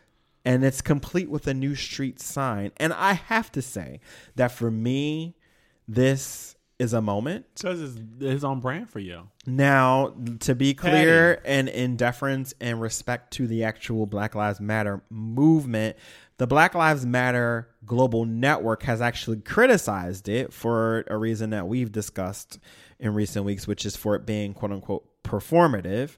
Um, and what they said is that this is a performative distraction from real policy changes. Bowser has consistently been on the wrong side of um, Black Lives Matter DC history. Um, and this is to appease white liberals while ignoring our demands. Black Lives Matter n- means defund the police. So it, it, it sounds like they're wanting to make it clear that there are things that they're wanting that are not happening in the face of this. But for me personally, and again in my own humble opinion, Ooh, it feels own little corner. it feels almost directly aimed at the president, President Shit for Brains. Um, and the pettiness of this just warms my heart. Cheers to that. What do you think? I said what I thought while we were having a conversation, bitch. Okay. It's petty, but I enjoy it. To be clear. Good God Almighty. All right. So I don't know. Should we do a word of the week this week? Yeah, what's the word of the week? I don't know. segment. I mean, today, please. well, all right, fine. We'll do a word of the week this week, and because there are a couple of words that I actually did write down, Mm-hmm. um, and I think the one that I'm actually going to choose is umbrage because I don't think I've used umbrage. It, no, tell me the T.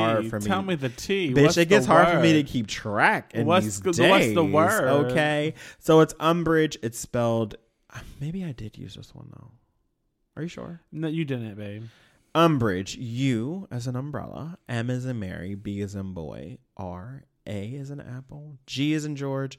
E as in Edward. Mm. Okay. So a feeling of pique or resentment at some often fancied slight or insult.